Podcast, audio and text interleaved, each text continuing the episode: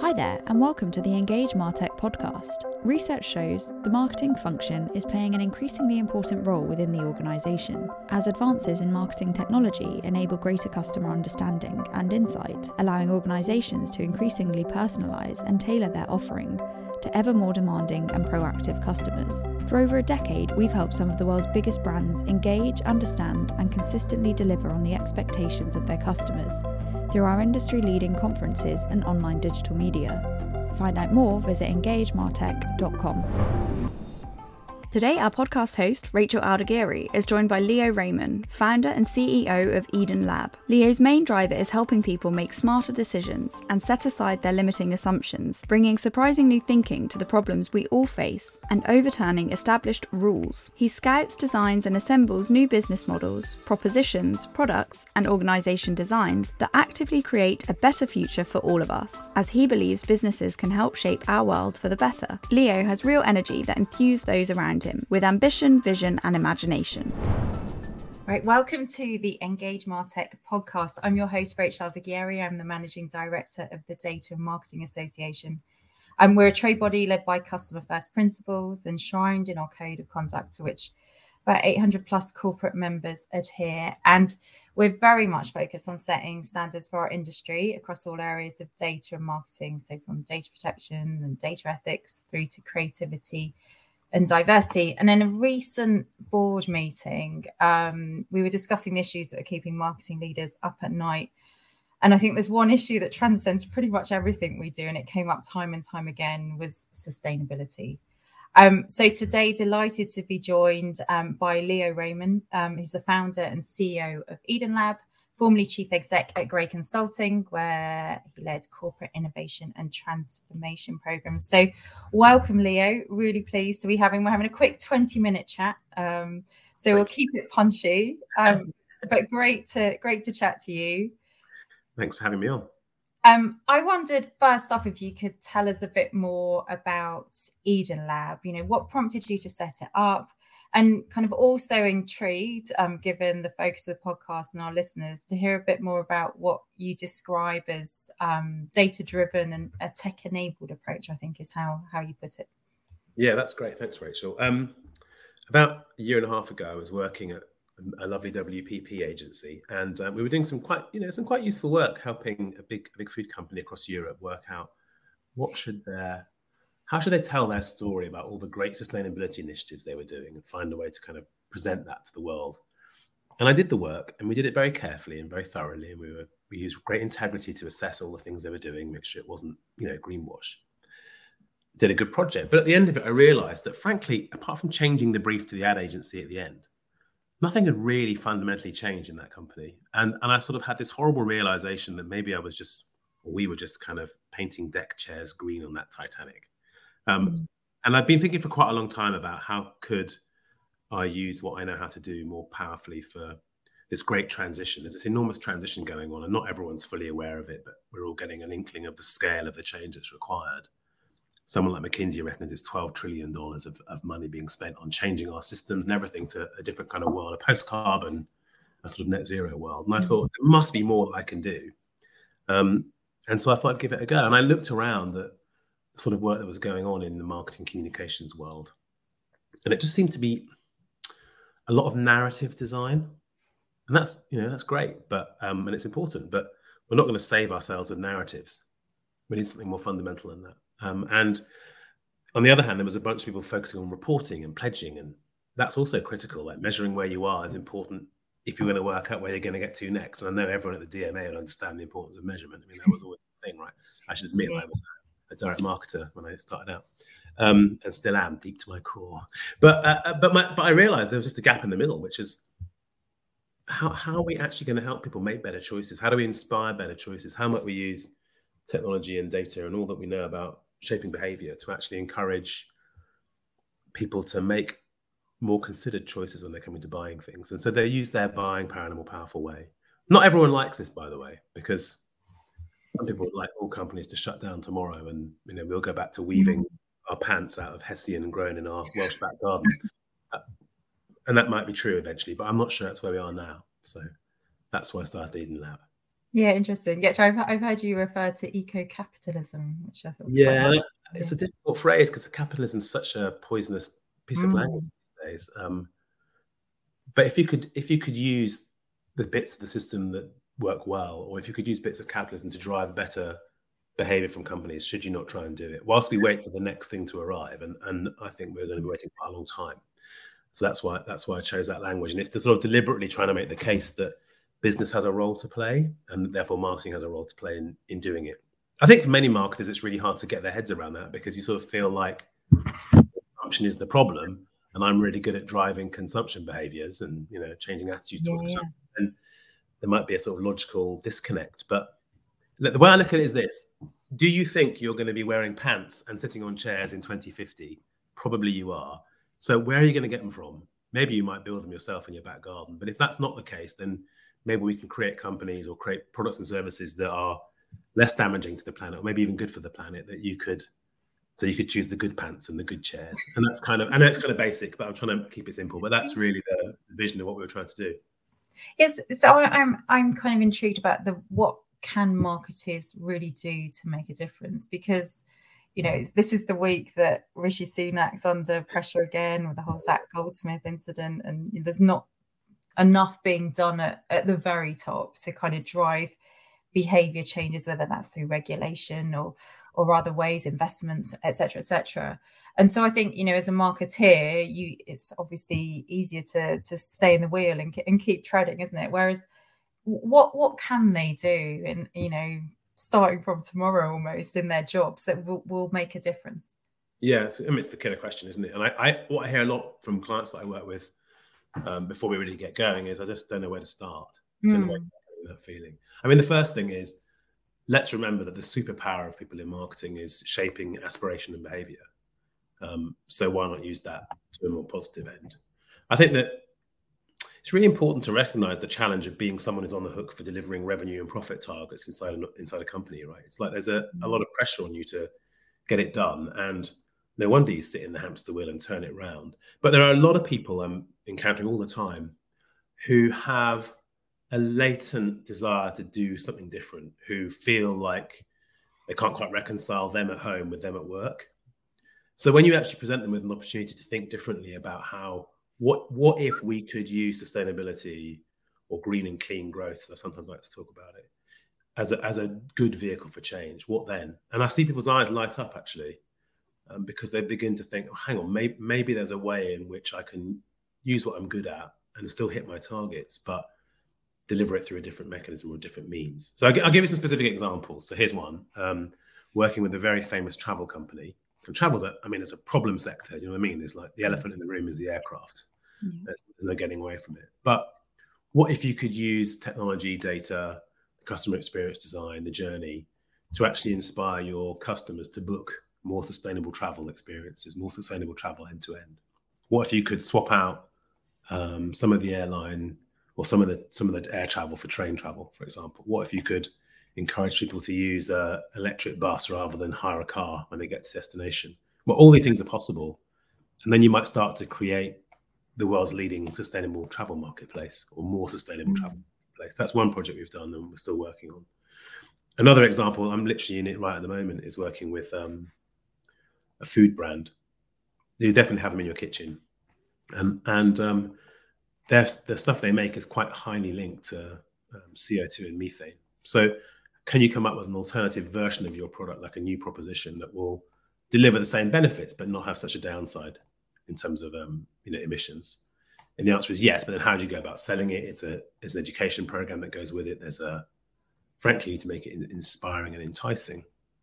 That's what we're good at. So that was a super long answer to your question, Rachel. Sorry. No, no, no. That was a good answer though, and and great to hear some examples because I, th- I think that's what's missing at the moment 100%. is what, what, what does that look like, and I think when you know you're trying to to tackle this in you know in the midst of, of, of the pressure to show the worth you know we're hearing the measurement and showing the worth of marketing at the moment as budgets are being slashed is kind of uh, you know top of the table at the the, the boardroom so it's kind of how how this can really drive growth you know the green growth i think again is something yeah. you talk about yeah. is, is is quite hard and what do you think stopping us being able to do that? Is it something that we need to be led from kind of the brand board table in terms of setting out a vision, or is it actually that we're not spending enough time on creativity and, and reimagining where where we can go with this yeah. moving forward?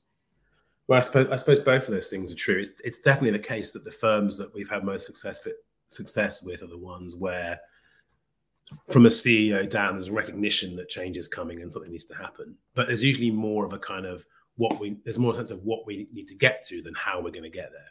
So that's mm-hmm. kind of left someone else to solve. But um, lots of it's lots of firms, of course, have set up their targets, their kind of net zero targets. But getting there, so no one's really necessarily figured out exactly how. Actually, what we're going to see in the next two or three years, I believe, is I wrote a post about this, but hitting the wall. So people are going to realize they've tried the low hanging fruit. That's made some differences, but they're mm. still way off target. Then what happens? Now, and I think the other point you made about you know the imagination or the oh, notifications going off. Edit that out. We're both um, edits. what we said about the lack of imagination or lack of kind of creativity. I think it's I think it's a part of sort of seeing that there might be something that we could contribute, that you could see the world differently, that actually that actually you could find a way to switch some of the revenue away from dirty, high intensity carbon products and services to something cleaner and greener. Um, but it, mm. you know, it, it, takes effort. It's not just something you can easily slip into. You have to make an, an extra special effort to do it. But like I say, there's I'm I think I was wondering when we started the company, you know, who would we who would we end up working with? And was it a role? Was it a function? Was it a discipline? You know, what would it be? And the common factor actually is a sort of progressive minded person, more necessary than just a job title. Mm. Um, typically people who have been maybe at the forefront of leading change historically, so they're kind of pro change generally, and they see it as an opportunity. Um, and, and, maybe they've got a vested interest in the future in some way. Perhaps they, you know, they might have kids, or they might just feel strongly about the, the planet and their community. But these people exist everywhere. It's just a question of identif- for me identifying them and then working with them to realize their ambitions. Really. Um, yeah, and ensuring that they've then got, I guess, either the infrastructure or the kind of I, I guess the flexibility to be able to to put into place some of those creative solutions essentially and also not doing it on their own because it's mm. you know in general terms mm. um, i'm not sure that marketing in it in its sort of purest silo form is necessarily the the broad based level of cross functional imp- impact you need to have on a company because typically the mm. best programmers that we work with there's r&d in the room there's um, procurement there will be a commercial function. There'll be insight. There'll be marketing.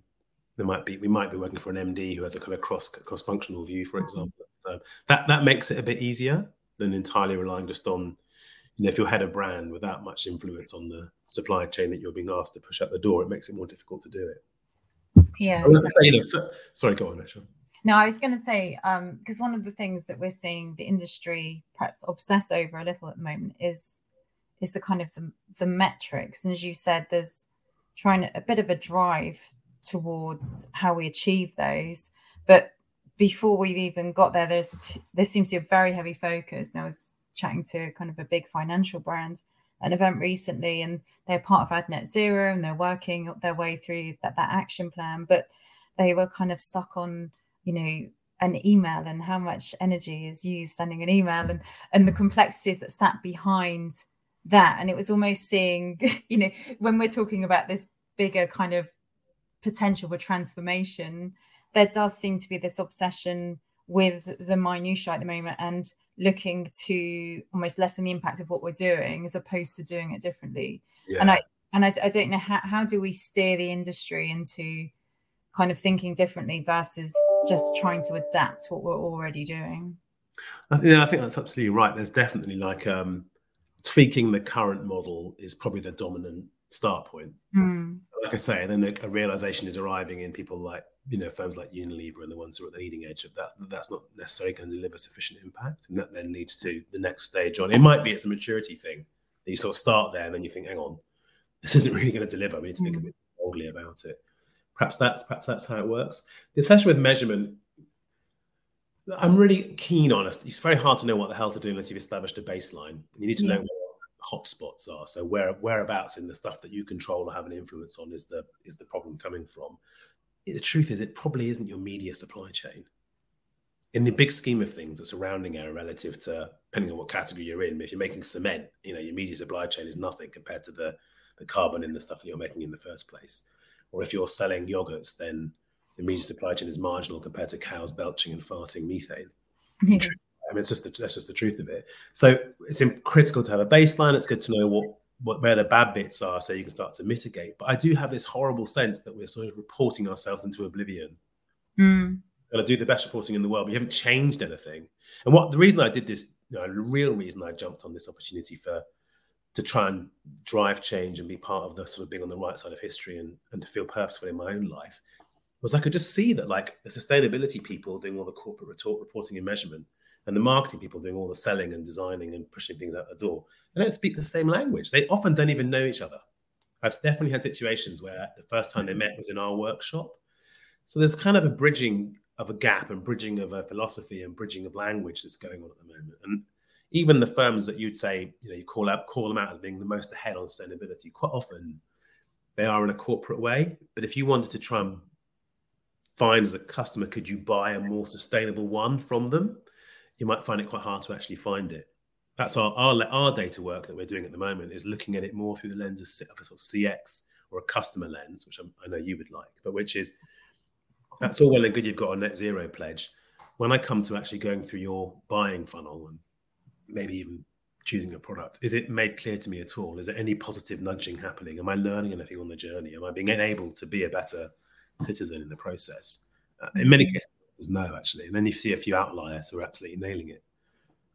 Yeah, and that's interesting. Is that kind of you talk about your kind of customer centered approach and the importance almost of, of, of I guess educating, but also trying to build this notion of social innovation so that everything else works off the back of that that if you're not bringing the customers with you obviously so i guess you know there's a part of um Ad Net Zero i think it's the final yeah five which talks about using advertising as a platform to educate to um, drive change um and and, it's I think it's quite interesting you talking about that almost as is that perhaps this this you would say the starting point? To, yeah, I guess so. I guess that's right because that's I think that's where the bigger for me that's where the bigger prize is and the bigger opportunity mm. to let to use the leverage that we have, you know, to use our power to make a difference. That's where it's at.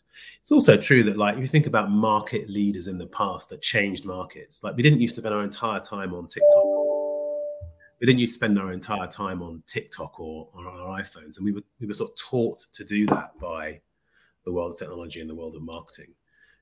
Why is it any different now for like choosing more sustainable behaviors and being shown what the right ones are? I think if I said to you seven years ago, "Do you want an electric car?" You think or electric vehicle, you think of a milk you're not interested. And I show you a Tesla, you definitely want one. I think the ability for us to make markets and to um, help them develop in a sort of more intelligent and more conscious way is really otherwise we're just kind of constantly echoing the past and when was that ever thought to be the brilliant way to do it wasn't from what i remember yeah yeah yeah no it's really interesting you know you've got me thinking just in terms of how we are literally looking at everything and how we do it and how we can make it greener versus how we can how we can do it in a completely different way um and one of obviously there's organizations like change the brief and different I think you know where the brief is coming from a client to a marketer is obviously really important. How how, how do well, particularly I guess those coming at it from a kind of more supplier agency tech provider point of view, how, how can they kind of support and influence that that change through through their brand and their brand contacts? Yes, that's the that's a killer question. I've got a really glib answer which I'll play out and I'll see what you think. I think a lot of it is it's about getting to the client, having that conversation nine months before the brief is written. Yeah. I know sounds so stupid, but because it's so obvious, but we spent, you know, I was in planning all my life, and we always were like, why can't we get a business brief? It's because we're not having a conversation at the right time. It's decided mm. by the time we get to the room. I think having having the conversation opening up as an opportunity early enough to influence the brief you get is such a crucial part of it. Um, and then and then I think you stand a chance of being involved in a conversation that's that's more strategic and less uh, and less tactical, and you have a chance of changing it. I think change brief is right, yeah. but ideally you'd be. I think in the best examples of client and agency interaction, you'll tell me actually, you'll remember this, but mm. you're supposed to co-create the brief together, aren't you? And so, getting in there a bit earlier probably would be a maybe that's a bit simplistic. Yeah, yeah, but yeah, yeah it, it, may seem obvious, but yeah, it's. It, but I guess it's a challenging one as well. Just and again, like it's looking at the way we we run as an as an industry. You know how how that process, the pitching process, the briefing process, how all of that works. Um, yeah, yeah, hundred percent. And I've, that's partly why I pushed into consulting in WPP because I was kind of I could I felt that we were slipping down the overall sort of level of influence on our clients just because of time and the changing nature of the advertising industry. And I was, you know, I happened to be in grey advertising at the time. But there's a great opportunity here. Actually, this is the thing that I think people haven't realised is that um, there's an upstreaming opportunity right here. A bit like if you and I were having this conversation in 2003, and we'd be saying, you know what, I think I think we could probably get ahead of our clients and help them out on digital. Hmm on digital and you would say, yeah, this is the biggest transformation in the next 20 years. Let's get on it. And we'd have been right. This is mm. exactly the same. And I think there's a great opportunity to be, people are looking around for answers and the answers aren't apparent who they're coming from yet. It's not defined. Everyone's making it up because if they weren't, we'd have cracked the problem. We definitely haven't. So total, the frontier moves every, literally every day. It's an amazing opportunity to be that um, partner to your to your clients or be that partner to your agencies that kind of sets the tone and that's the certainly from an agency point of view. I think it's a nice way to stop stop that commoditization sort of process that we know is sort of difficult for, for agencies to resolve. Really. No, absolutely, absolutely. We're, we're, fast running out of time. I think we've got like a, a, minute or two. So, oh, we've got five minutes. Five minutes. I'm, I'm getting ahead of myself already. Okay. So I I kind of with you know everyone listening to these podcasts is always kind of trying to relate it back to to what what can be done now what, where do we start and and this still still to me when you're talking it all makes absolute sense but it feels massive it feels like you know i need to change the way business is done i need to change processes that are out of my control how how, how do i you know where do where do i start i think going back to this point of where you start you know yeah. which we, we talked about at the beginning but how how can the marketing team, whether that's brand side, agency side, start to steer things in the right direction? What, yeah. what can, can, they do? I think that's really good. It's the question, really. Hmm. My learning so far, and this will evolve as we go, right? But is that don't try and boil the ocean in one hit, as you say, because by the way, you're not solving capitalism in this brief, probably. well, they can give it. A, I'd be impressed if you give it a go. more likely, it's kind of I look for where are the small wins that you can get data behind to say directionally this is a small gamble. Look what happened. Good old fashioned EM testing, by the way. But um, we, we we deliberately do stuff which we call validation. So we'll have we've gone as far as developing a new value proposition, but we'll just do a small test on the um, social platform to see what gets engagement. And that yeah. is a really useful indicator of potential future demand without spending a quarter of a million pounds getting you know one of the management consultants to do a demand mapping project for you or whatever mm. it's enough to kind of create enough momentum behind an idea that people's back people like to be a part of success so so getting people together to come up with a small testing plan to have a go at doing something to see it without even necessarily changing the factory at this stage but it creates that positive momentum that then is like a, a rolling you know it's a, a ball that ga- gathers moss that goes down the hill it's that kind of it's that kind of approach I also think, by the way, that most of us are, most people aren't stupid. They know, they know something's need to change. Just like, mm. where's, my, where's my lever that I can pull? Well, this exactly. It's finding that lever. Project's a way of doing it. Or is it you go proactively to, if you're in a, an agency world, do you go proactively to your client with one area to explore that you have a hunch could work? Because probably your hunch isn't bad, you know. Mm. Um, there's a lot of risk. People are very fr- frightened around the risk of greenwashing. And I actually think green hushing is even probably more dangerous because people mm. aren't taking any chances not learning anything from making mistakes. But I think there's a the other thing I think is probably getting getting a bit curious and get, and doing some learning about what is going on and what levers might we pull. So there's a there's definitely like um, when I go around to a marketing conference and I say to the room, hands up if you've heard of these following you know phrases or ideas. Probably five to ten percent of the room put their hand up. Which if that was like the digital era, you'd be like, wow, guys, you're in trouble. you mm. to and it's all it's literally all over the internet. It's not like it's behind paywalls, this information. yeah, so exactly. being prepared to engage with the topic and explore it on your own terms, I think is really crucial. Are there any um, brands, organizations that you would say have really got a handle on this that are, you know, not necessarily there, but on a journey on the right, going in the right direction to get there? Yeah, lots. I mean, and I think it's very category dependent. So, for example, when people talk about Oatly. I think the way Oatly is marketing itself and presenting itself and the things it's bringing to market is really clever. Just one small example, but at least it isn't Patagonia. everyone, everyone kind of relies on Patagonia as the only example they could think well, of. that's That- the thing. Yeah, so I was yeah curious to see, you know, the small and large companies. I'm sure. yeah, and every category has them. They're often very small ones, which are indicative of where Mm. Utilize and they'll get bought or, or you know merged.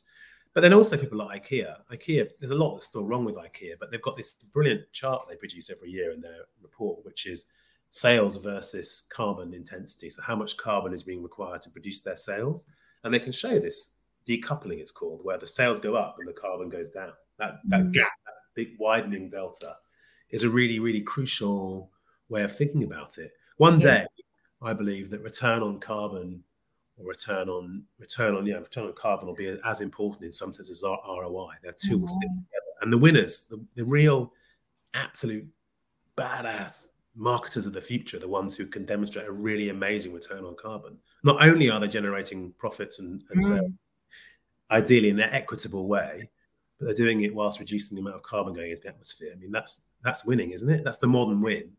No, absolutely. That that that that's that's really important. Yeah, and really really interesting actually as to how yeah that could be a keyboard measurement. Yeah. Yeah. We work really hard on trying to make sure that what we're doing is, I mean, growth is definitely a problematic term, but it appeals to marketing community and clients, which is mm. why, which is honestly why we use it as a kind of entry point. something should, if you're flying to New York once a month for work and not really doing much with that time there, you should degrow that flight, right? That's just an example of where we should stop that stuff. But I think if you come up with the, the ultimate compostable regenerative underpants, you better sell them, and we should help you. Like that's that's how I see it. So, green and inclusive growth is kind of how we talk about it. So, can we find ways to make, let's say, we come up with an amazing sustainable hotel offer? How do we make it accessible to more people? Like it can't just be the rich only are the ones who are able to to access this world. So that's you know, it's on my mind. That's the bit I lie awake at night worrying about. How do we do it in a way that's not, you know, just for the affluent? Yeah, yeah, absolutely. It's an inclusive yeah Mhm. approach. Um, that's been fascinating, and I think sadly we have to let you go and run off to another meeting. But it's been wonderful talking to you, Leo. Really inspirational, and um, yeah, hopefully we can um, move things forward at pace. Thank you, Rachel. I enjoyed being on it. Cheers. Thanks so much, Leo. Take care.